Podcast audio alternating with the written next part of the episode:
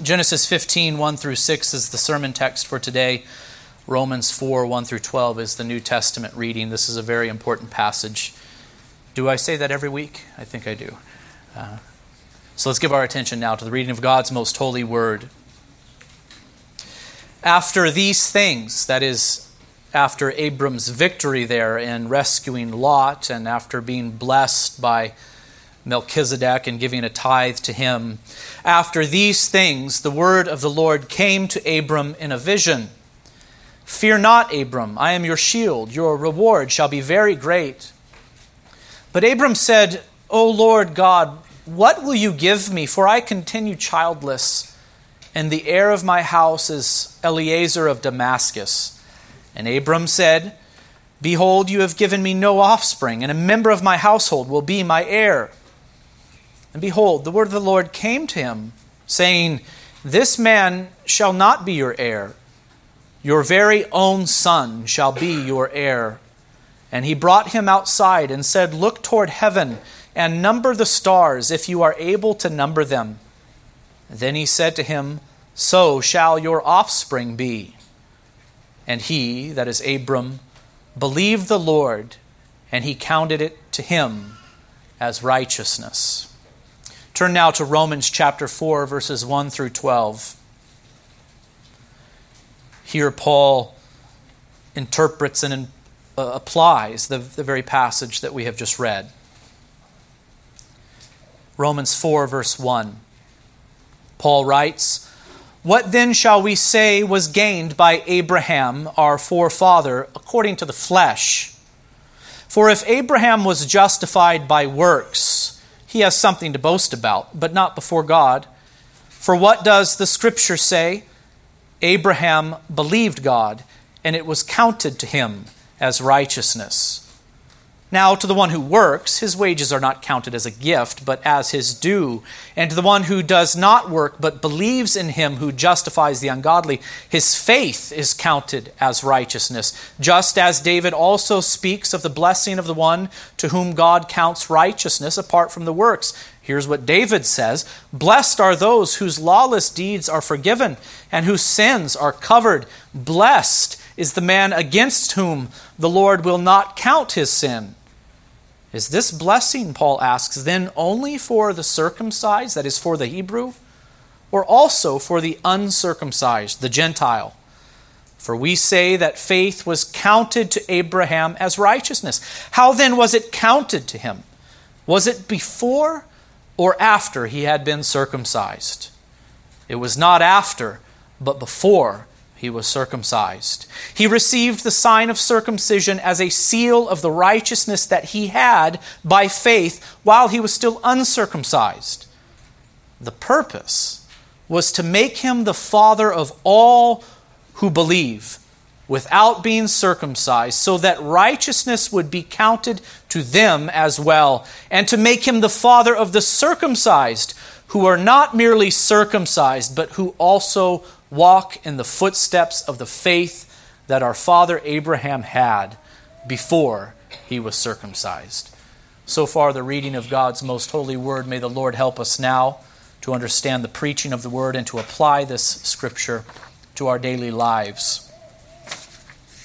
One of the most important questions that a person can ask is How can I be made right with God? This question assumes something, though, doesn't it? It assumes that men and women are not naturally right with God. Many people never ask the question, How can I be made right with God? because they do not believe that there is anything wrong between them and God. Uh, this view takes different forms. Some people do not believe that God exists. So to them, there is not a God to have a right or wrong relationship with. And these people will never ask the question, How can I be made right with God? unless their belief in the existence of God changes. And many others who do believe in the existence of God do not ask the question because they assume that they and God are on good terms. They think they are basically good and that God is generally pleased with them just as they are. But what do the scriptures say? Uh, the scriptures teach from beginning to end that God exists, that He is holy and just, and that all have sinned against Him and will one day stand before him to be judged. This is the clear and consistent teaching of Holy Scripture from the beginning of the Bible to the very end. I could set very many passages before you to make this point, but allow me to put one before you from Paul's letter to the Romans. There he asks, What then? Are we Jews any better off than you who are not Jewish? Uh, those are my words, not his, than you who are not Jewish, but you understand. And then his answer is no, not at all. For we have already charged that both Jews and Greeks are under sin. As it is written, none is righteous, no, not one. No one understands, no one seeks for God. All have turned aside, together they have become worthless. No one does good, not even one. Their throat is an open grave. They use their tongues to deceive. The venom of asps is under their lips. Their mouth is full of curses and bitterness. Their feet are swift to shed blood. In their paths are ruin and misery, and the way of peace they have not known. There is no fear of God before their eyes. Now we know that whatever the law says, it speaks to those who are under the law, so that every mouth may be stopped, and the whole world may be held accountable to God. The teaching of Scripture is very clear. None is righteous, no, not one, not since the fall. And it is for this reason that I say one of the most important questions that men and women ought to ask is how can I be made right with God? As I have already pointed out, many never bother themselves with this question. But among those who do ask it, different answers will be found. To the question, How can I be made right with God? some will say, By doing good deeds. These know that they have sinned against the Lord, but they assume that they can make up for it by doing enough good. This is a very common view, isn't it? Uh, many think this way, and another is very much like it. Some will answer saying, I can be right before God by keeping His law. It's similar, but a bit distinct. If they will only live righteous before God from this day forward, then God will accept them, or so they think. And still others hope to find the cleansing of their sins through ritual or ceremony. And so each of these approaches does differ a bit, but they share one thing in common. Each find the solution to the need for a right relationship with God within themselves. If only they could do enough good, live holy, or engage in the ritual, then God will be pleased with them, or so they think. But again, we ask the question what do the scriptures say? The scriptures are very clear that it depends not on human will or exertion, but on God who shows mercy. That is Romans 9 16. If we are to be made right with God, it will not be because of something that we have done, but because of what God has graciously done for us. It all depends upon God's grace. And indeed, God has done something for us. He has provided a Savior for sinful man. This Savior, who is Jesus the Christ, lived a perfectly righteous life, died a sacrificial death, rose from the grave victoriously, and has ascended to the Father's right hand. This he has done not for himself only, but for his people. This he did so that others might be cleansed of their sins and made right with God. This righteousness, you see, is not a righteousness that can be earned from man. It is not a righteousness that is within us. None is righteous, no, not one, Paul the Apostle said so clearly.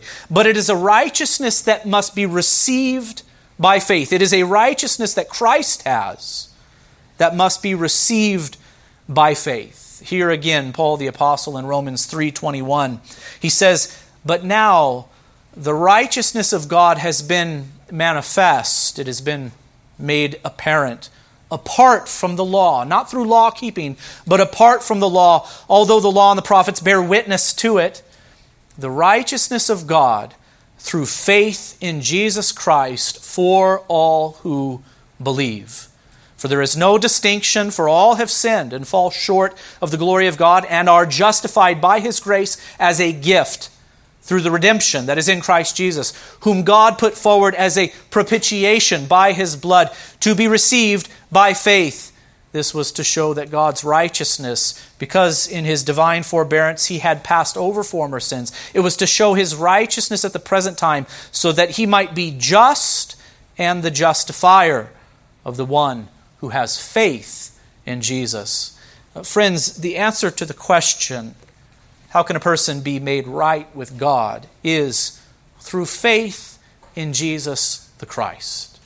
Nothing else will do. No amount of human will or exertion is able to undo or compensate for our sin against God, but God, by His grace, has taken the initiative to provide a Savior for us, and all must be found trusting in Him and in the work that He has accomplished if we are to be right before God. And what I want for you to see this morning as we consider Genesis chapter 15 is that this has always been the answer to the question. The answer to the question, how can a person be made right with God, has always been the same ever since the fall. It has always been the same through faith in the Christ. This was the answer for Adam after he sinned. This was the answer for Abraham, as we will see today. And this is the answer for all who are alive uh, to, the, to this present day.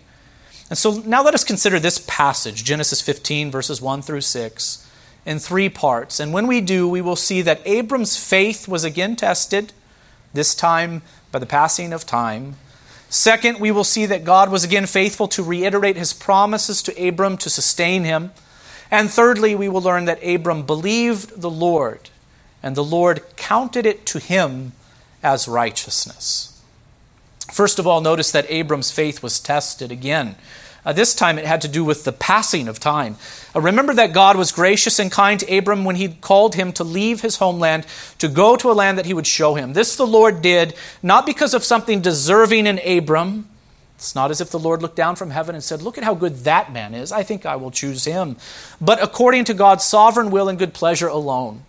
We know from elsewhere in Scripture that Abram and his family, they worshiped other gods. They were in a pagan culture and they were wrapped up in it, and God according to his sovereign will and good pleasure, called Abram to leave his homeland. He called him by grace.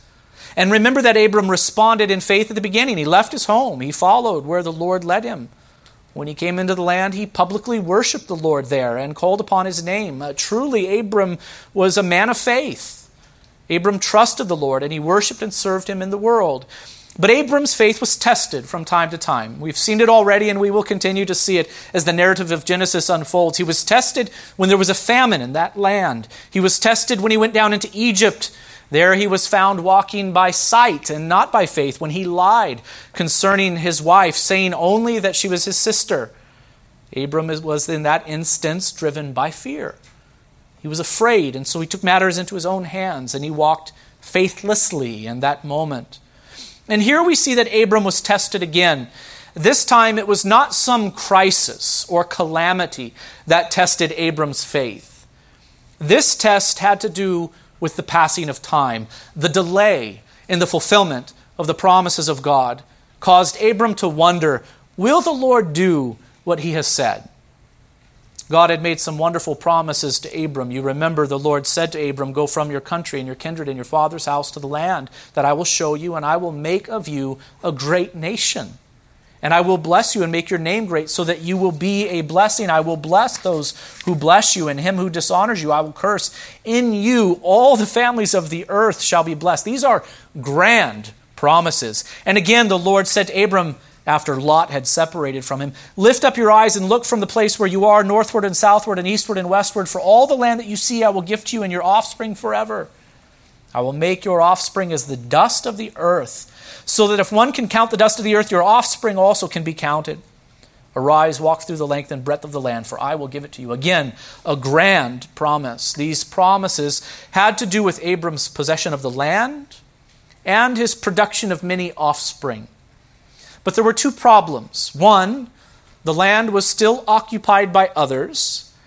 And two, Abram and Sarai were still without child. Sarai was barren, and these two were well advanced in years and they weren't getting any younger. And so the passing of time was beginning to test Abram's faith. It wasn't some calamity, but just the passing of time. And I think there is a point of application for us here. Perhaps you too have been tested in your faith in a similar way. Perhaps there is nothing particularly trying that you can point to, no crisis, But as you have experienced the normal difficulties of life over a long period of time, perhaps you, like Abram, have had your faith tested. Rather than having your faith rocked, yours has been eroded. Brothers and sisters, this is why the scriptures everywhere exhort us to persevere in Christ Jesus.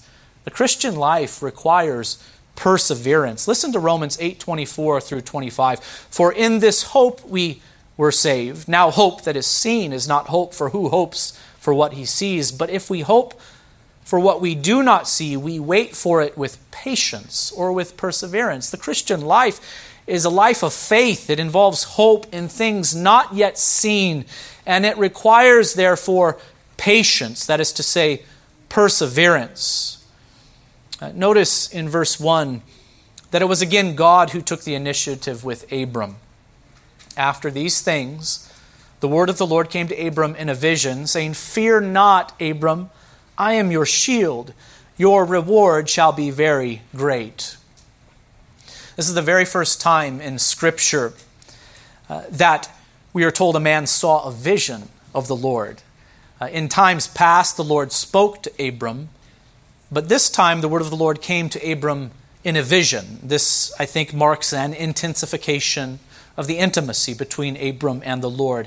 And what did the Lord say to Abram in this vision as he spoke to him? He encouraged Abram with the words, Fear not.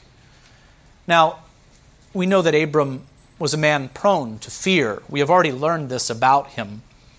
It seems that fear was what led him to lie about Sarai when they went down into Egypt. Can you detect, therefore, the kindness of the Lord towards his people? Do you see how he comes to his people in their weakness? To reassure them and to strengthen them. I'm sure he does the same thing for you if you are in Christ Jesus. Here, Abram is a man prone to fear, and therefore the Lord comes to Abram and says, Fear not, because he knew that he was afraid. Now, why would Abram be afraid in this moment? If you're following along with the narrative, you would think that Abram in this moment would be most confident. In fact, he had just experienced a great victory in battle when he freed Lot and many others from the marauding kings of the east. You remember that episode? We have just learned of it. Shouldn't he have been afraid before that battle and not afterwards? Well, well consider this, though. Now many nations have taken notice of Abram. Whereas before he probably flew under the radar, well as before he went unnoticed in the land, now many nations have taken notice of Abram, his wealth and his might. No longer is he lying low in the land of Canaan. Now everyone knows his name. And so I think it's understandable that now, after experiencing this great victory, he feels fear. He is afraid, going, What is this going to now bring upon me? And so the Lord said to Abram, Fear not. And he also gave him the reason why he shouldn't be afraid. Fear not, Abram. And then what else is said? I am your shield. Being told not to fear really has no power to it unless a reason is given. Fear not, Abram. And here's why because I am your shield. I have just demonstrated not long ago that I am your shield. I protected you and preserved you and gave you the victory that you have just had, and I will continue to be your shield. Uh, brothers and sisters, Abram was not to fear because the Lord was his shield, and you and I are not to fear for the exact same reason. If we belong to the Lord through faith in Christ, he is our shield. And do not forget it, He is God Most High, so we have God Most High as our shield. Everyone who knows the Lord ought to have, I think, the words of Psalm 18 ever in their minds and hearts and even on their lips. I love you, O Lord, my strength the Lord is my rock and my fortress and my deliverer, my God, my rock in whom I take refuge, my shield and the horn of my salvation, my stronghold. I call upon the Lord, who is worthy to be praised, and I am saved from my enemies. Perhaps you are a person like Abram who is prone to fear. Perhaps it would be good for you to memorize Psalm 118 or Psalm 18 verses 1 through 3 so that you can recite these Lord these words. I love you, Lord. O Lord, my strength. The Lord is my rock, my fortress, my deliverer, my God, my rock, in whom I take refuge. You are my shield. How important it is for us to remember this always, especially if we are prone to fear. Remember that the Lord is your shield. The Lord is a shield about you. He is your glory. He is the lifter of your head. Psalm 3 3. Not only did the Lord command Abram not to fear, but he, uh, because he was his shield, he also reminded him that his reward would be very great. This was clearly a reminder of all that God had promised Abram in the years past.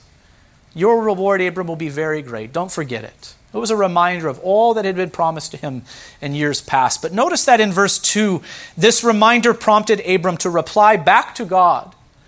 And Abram says to the Lord, What will you give me? For I continue childless, childless, and the heir of my house is Eliezer of Damascus. And Abram went on to say, Behold, you have given me no offspring, and a member of my household will be my heir. Abram's concern was a valid concern, wasn't it, if you put yourself in his shoes? Lord, you have promised to make me into a great nation. You have said that my descendants would be like the dust of the earth if one could number the dust of the earth. But I continue to walk in this world childless. In fact, it looks like Eliezer of Damascus will be the heir when I die. He will be a legal heir. Will you do this through him? I think was his question. Help me understand, Lord. How do you plan to pull all of this off. This was what was in Abram's mind and heart. Uh, brothers and sisters, I think we need to take special note of this. The Lord is happy to hear the concerns of his people. He welcomes his people to bring their questions, their concerns, and their burdens to him, to lay them at his feet. We see that modeled here in this text. The Lord brings a word of encouragement to Abram and Abram says, But, but I, have, I have something to ask you, Lord. I don't understand this. This doesn't make sense to me. I don't see how this is going to work out. Having faith does not mean that we are without questions or concerns. Questions and concerns simply come with the territory for we humans living in this fallen world. We cannot see the future, and sometimes what we do see makes does not make sense to us. It makes us wonder. And so, walking by faith means that we walk in this world trusting always in the Lord. And sometimes that means we must come to Him honestly to express the troubles we are having in our minds and in our hearts. I want you to know, friends, that He is willing to hear us, and He's also willing to answer us. But notice also the way that Abram expressed himself. Notice his manner, notice his demeanor. He is respectful, he is reverent in his honesty. After all, it was to God Most High that he was speaking. I've found that it is actually trendy today for Christians to be encouraged to be honest with the Lord. And what is often meant by that is that it's okay to, to dump on the Lord, to let it all out in an unrestrained manner. For God is big enough to handle all of our unfiltered honesty. Have you heard this or been exposed to this sort of encouragement? I, have noticed it's a trend today. God is big enough to handle your honesty. Just let Him have it, you know, let it all out on Him. And while I do not doubt that God is big enough to handle it, I, I, I get it. You're not going to hurt God's feelings with your honesty. Um, I do question if this is right. When we come before the Lord, we are permitted to bring our very honest questions, concerns, and burdens to Him. But we should always be careful to express them respectfully, out of reverence for the God to whom we speak, in holiness of speech. And this is what Abram did. He was honest, but notice that he was reverent when he approached the Lord. Secondly, notice that God was again faithful to remind Abram of his promises to him. I say again because the Lord had already reiterated his promises to Abraham multiple times now. And, and, and, he does the same thing for you and me, brothers and sisters. He has given us his word, but he has also given us his spirit to teach us and to remind us of all that he has said. More than that, he has given us the church so that Lord's Day by Lord's Day we might gather together to hear his word, to encourage one another from the scriptures, to exhort one another to continue in the faith. And, and I ask you, aren't you grateful that the Lord is kind to us in this way, that He has given us His promises in His Word, but He continues to walk with us in this world. His Spirit applies the Word to us, to our hearts, and we minister to one another Lord's Day by Lord's Day. I know this is true for you as it is true for me. If Monday through Saturday, the world can begin to get to you. You can grow weary. You can begin to feel beat down by your experiences in this world and your interactions in this world. And to come into the house of the Lord on the Lord's day is a very encouraging and refreshing thing. It is an act of God's grace that He has given to us, His church, so that we might be reminded of the promises of God. it, it is in verses 4 through 5 of this text that the promises of God are reiterated to Abram. And notice that the Lord also clarified his promises to Abram. So he, gets a reminder, but he also gets more. Uh, he gets an expansion and a clarification of the promises of God already made. Verse 4 And behold, the word of the Lord came to him This man, Eliezer of Damascus, shall not be your heir. Your very own son shall be your heir. Uh, so, no, Abram, you're going to have a son. He's going to come from your loins and through him I will do all of these things that I have promised you. The Lord made it very clear that he would fulfill his promises concerning a great nation and many offspring, not through a legal heir like Eliezer of Damascus, but through Abram's very own son, one that would come from his loins. It must have seemed impossible to Abram, naturally speaking. But this was the word of the Lord. And notice that the Lord helped Abram along in his faith by giving him, after that, a visible sign not only did God give Abram his word to hear, he also gave him something to look at. Verse 5 And the Lord brought Abram outside and said, Look toward heaven and number the stars, if you are able to number them. Then he said to him, So shall your offspring be. I think it is good for us to use our imaginations here. Uh, so, can you picture Abram walking outside of his tent late at night? Perhaps the air is cool. Imagine how dark it must have been in those days with no city lights to pollute uh, the night sky. And imagine how impressive those stars must have been to his eyes. If you have ever looked up at the night sky in a very dark place, away from the lights of the city, you know what I mean. It, it's awe inspiring. It's, it's kind of overwhelming, in fact. It seems as if it's all stars. There's hardly a, a, a purely dark place there up in the night a sky. It's an overwhelming experience. And, and God was so kind to Abram that, that he attached his promises that were spoken to him to these stars. Therefore, every time Abram looked up to the night sky from that day forward, he would be reminded of what God had said to him. I'm not sure uh, how much to make of this exactly, but I think it is interesting uh, to note a progression in the text. In Genesis 13, the Lord promised to give Abram many descendants, but there he compared them to the dust of the earth. Do you remember that? They're going to be like the dust of the earth. Um, if you can count the dust of the earth, your offspring also can be counted. Genesis 13, 16. But here the Lord lifts Abram's eyes away from the earth and to the heavens. The message is really the same. You will have many descendants. That's the point. But the eyes of Abram are here lifted heavenward, as if God were saying, Trust in me, the God of heaven and earth. Also, you need to get used to this idea, for it is undoubtedly true. Abram, who will be called Abraham shortly, must be considered in a double capacity if we are to understand him correctly. The scriptures are very clear about this. In Abram, there really are two covenants and two peoples. In Abram, there is what will become the covenant of grace, which is a covenant of promise. And there is also the covenant of circumcision, as we will see, which is a covenant of works. And if you don't believe me on this point, or if you want to explore this more, because I'm going to move on from it quickly, read Galatians 3 and 4 sometime. That's what it says. In Abram, there are two peoples, one natural and one spiritual. He must be considered in this double capacity. Uh, what I mean by it is this many will come from Abram's loins according to the flesh. He will have many physical descendants. These are his natural offspring. But there will also be many who come from Abram who have Abram's faith, who descend not only perhaps from his loins according to the flesh, and these are his spiritual descendants. And so Abram will have a natural fleshly heritage, and he will also have a spiritual and heavenly heritage. Uh, read very carefully Paul's letter to the Romans and his letter to the Galatians, along with the rest of the New Testament, if you don't believe me on this. Abraham must be considered in this double capacity. He's going to, these promises that were given to him had kind of a twofold meaning to them. He would have a natural heritage, natural descendants. They would become the nation of Israel, and circumcision would be given to all the males in that nation.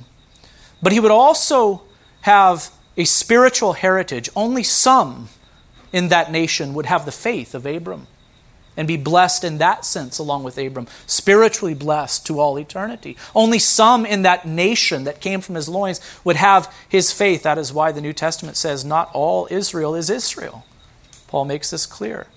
And add to this uh, this fact that many who were not of Israel according to the flesh, Gentiles, would be of Abram, not according to the flesh, but according to the, to, to the Spirit. And Maybe I'm making too much of this, I will admit it, but I can't help but wonder if the two visible things that God attached to his promises for Abram do not correspond to these two kinds of offspring the dust corresponding to the natural and earthly descendants, and the stars to the heavenly and spiritual.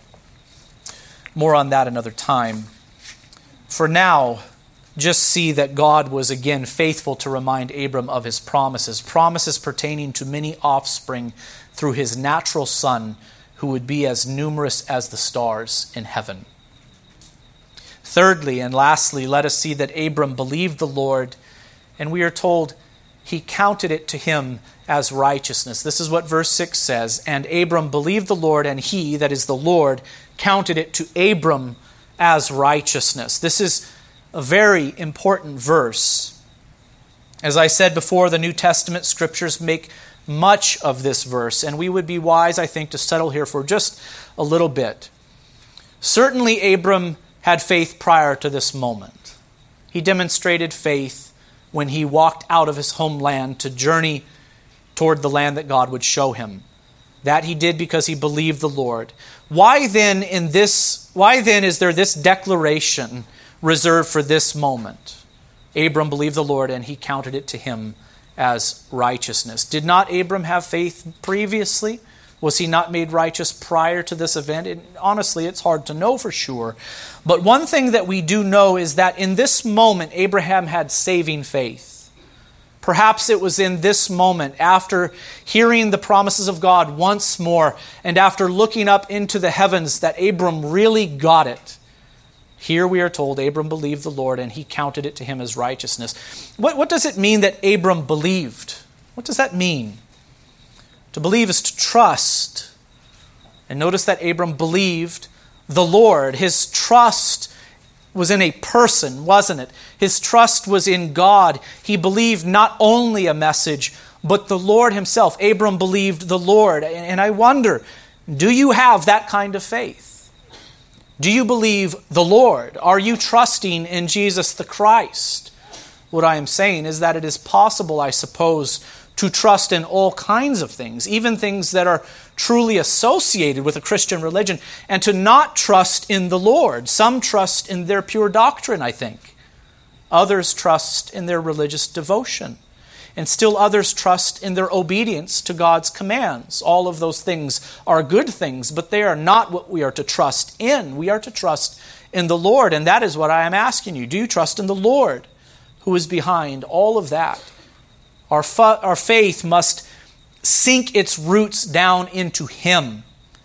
If it is to be true and saving faith, it must be faith in a person, belief in God and in the Christ whom He has sent.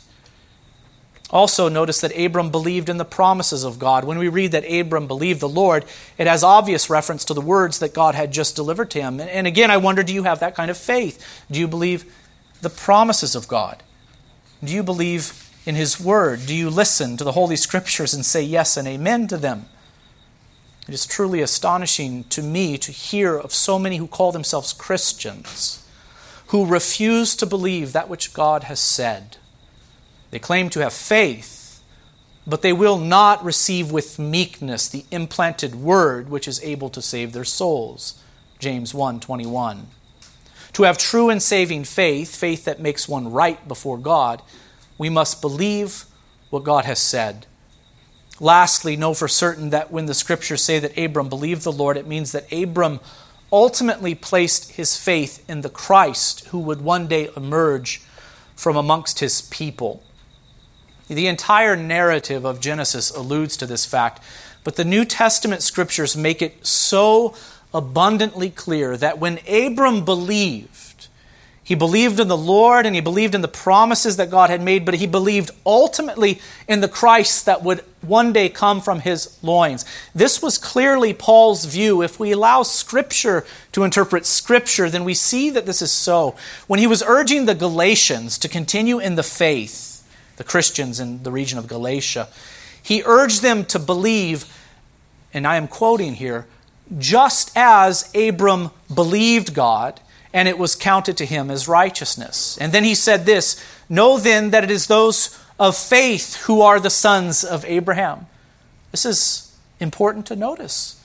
He did not say that it is those who have descended from his loins and of the flesh who are of the true sons of Abraham, but he says it is those who have the faith of, of Abram, the, the, the faith of Abraham, who are the sons of Abraham.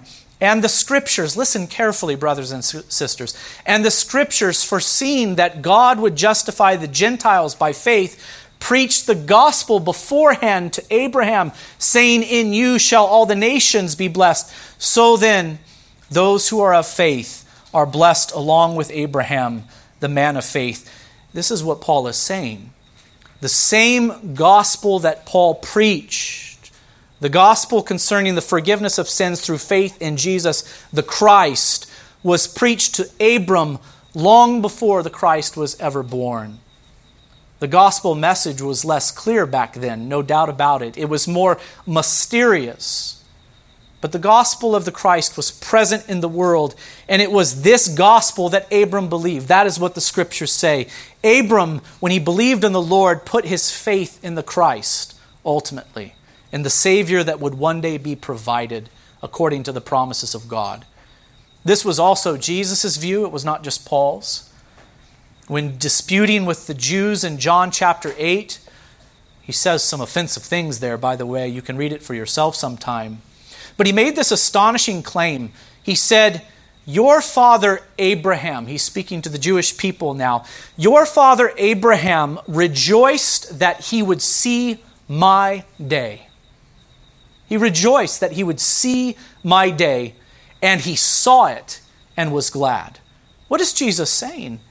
Jesus is saying that Abraham understood what God was promising to him had to do with the arrival, the eventual arrival of the Christ. And Abram, in his day, rejoiced in that. He saw it, not with his natural eyes, of course, but with eyes of faith. According to Jesus, Abraham had his eyes fixed not only on the physical land, not only on a physical seed, natural descendants, but Abram had his eyes fixed upon the Christ who had come from his loins. He understood that these promises from God were really about Christ and the people from every tongue, tribe, and nation who would be redeemed by him and who would be brought safely into the heavenly Jerusalem. This is what Hebrews chapter 11, verses 10 and following also teaches. All of this is meant when the text says that Abram believed God. He trusted in God, he believed his word, his faith was in the Christ who would come from his loins. And then we read these critically important words The Lord counted it to him as righteousness.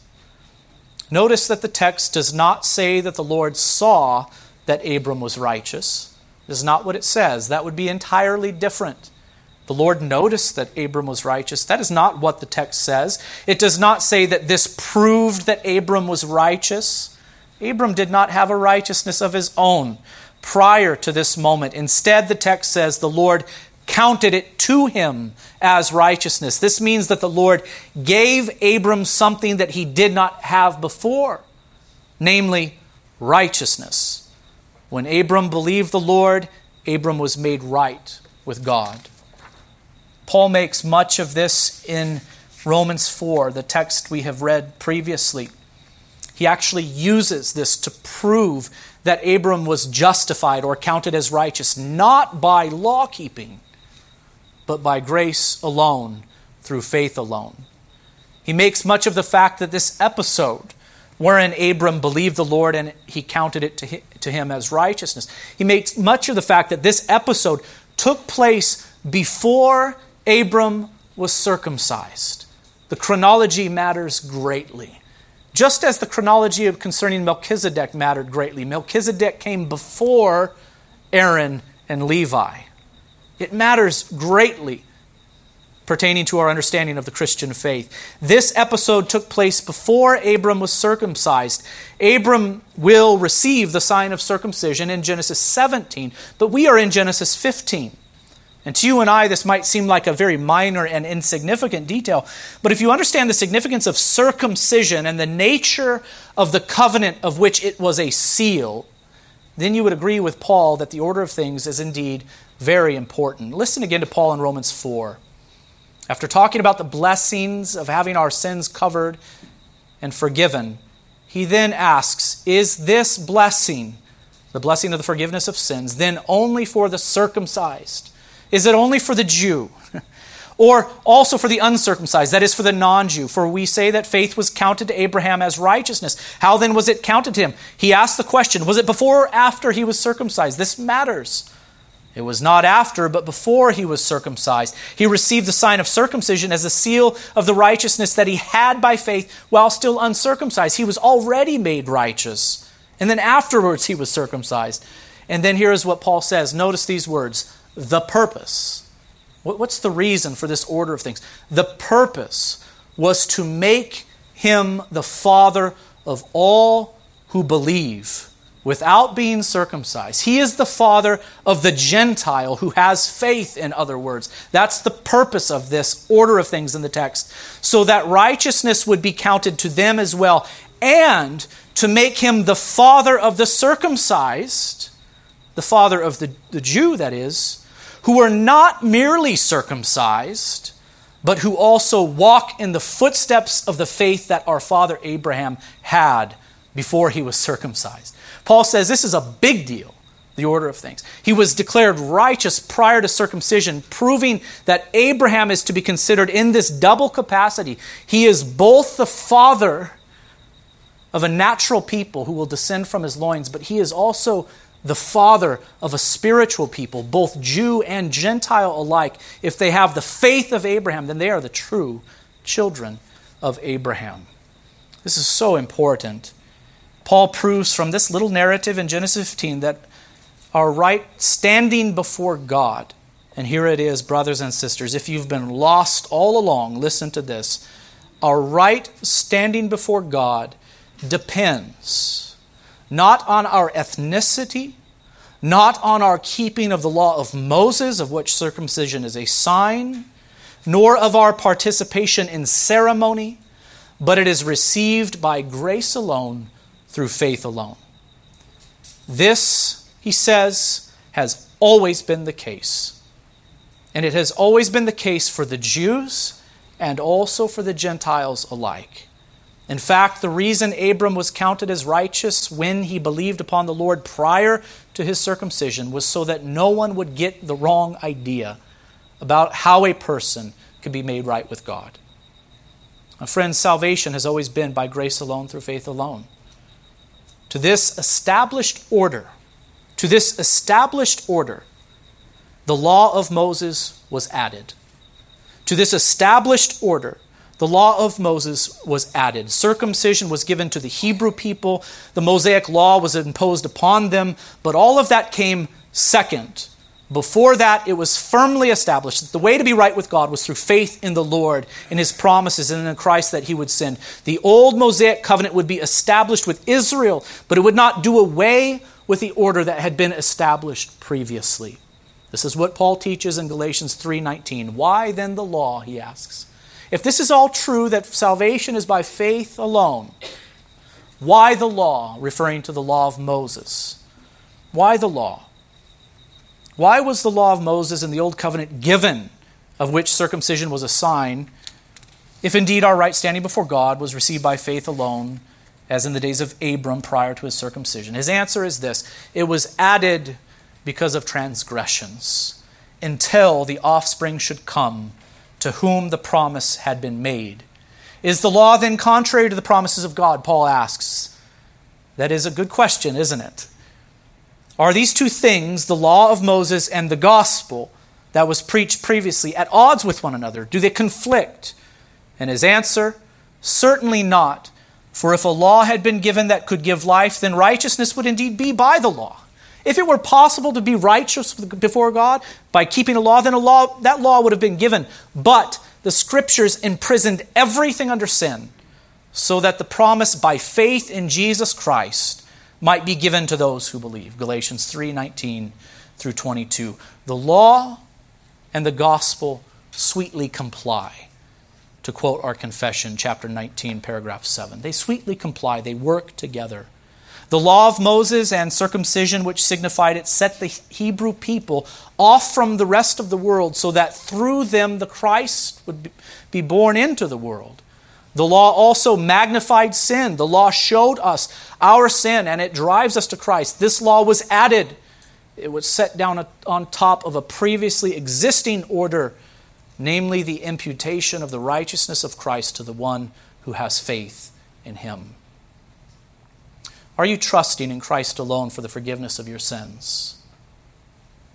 If not, then you are not right with God. You're still in your sins. For this is the only way to have your sins forgiven and to be made righteous. It is by faith in Christ alone. You must be found in Him. You must be found clothed in His righteousness, as Abram was in this moment.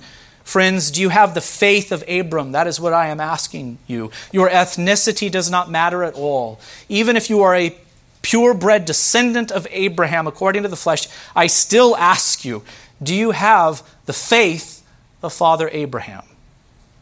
Those who descended from Abraham according to the flesh, they enjoyed many blessings. I am here referring to the Jewish people. They had many blessings in this world. Paul, reflecting on these earthly blessings, said, They are Israelites, and to them belong many wonderful things. Those are my words. To them belong the adoption, he says, the glory, the covenants, the giving of the law, the worship, and the promises. To them belong the patriarchs, and from their race, according to the flesh, is the Christ who is God over all, blessed forever. Amen. What, an, uh, what a privilege to have all of that given and preserved amongst their people. What a blessing that is. But notice that the forgiveness of sins and life eternal was not one of those blessings. For Paul goes on to say in that same passage, For not all who are descended from Israel belong to Israel. And not all are children of Abraham because they are his offspring, but through Isaac shall your offspring be named. This means, Paul says, that it is not the children of the flesh who are the children of God. Are you following with him? To be a descendant of Abraham, naturally speaking, does not make you a child of God but it is the children of promise who are counted as offspring. And who are they? They are those who have the faith of Father Abraham. So, do you have the faith of Abraham? This question must be pressed upon Jews and Gentiles alike, for it is only by faith, faith like Abram's faith, faith in the gospel of Christ, that men and women are made right before God. The Jewish people must be urged to believe upon Christ. How much more the Gentiles. For again, Paul says, and with this we close For in Christ Jesus you are all sons of God through faith. For as many of you as were baptized into Christ have put on Christ, there is neither Jew nor Greek, there is neither slave nor free, there is no male and female, for you are all one in Christ Jesus. And if you are Christ's, then you are Abraham's offspring, heirs according to promise. Let's bow together for a word of prayer. Our Father in heaven, again we must give you thanks for the grace that you have shown to us in Christ Jesus. It's a marvelous thing to consider that this grace and this gospel was present in the world, though mysterious then, it was there even in the days of Adam and Abram. God, how much more are we blessed to live in this age after the arrival of the Christ? Uh, we thank you for your mercy and grace. Help us to believe upon Christ sincerely and purely and firmly. Help us also to preach the good news of Jesus Christ to all who will listen to us. We pray that your Spirit would go forth in power to bring many sons to glory, that many would be found in, Abram, in Abraham's bosom, uh, trusting in Christ the way that he did. Uh, Father, help us, we pray. In Christ's name, amen.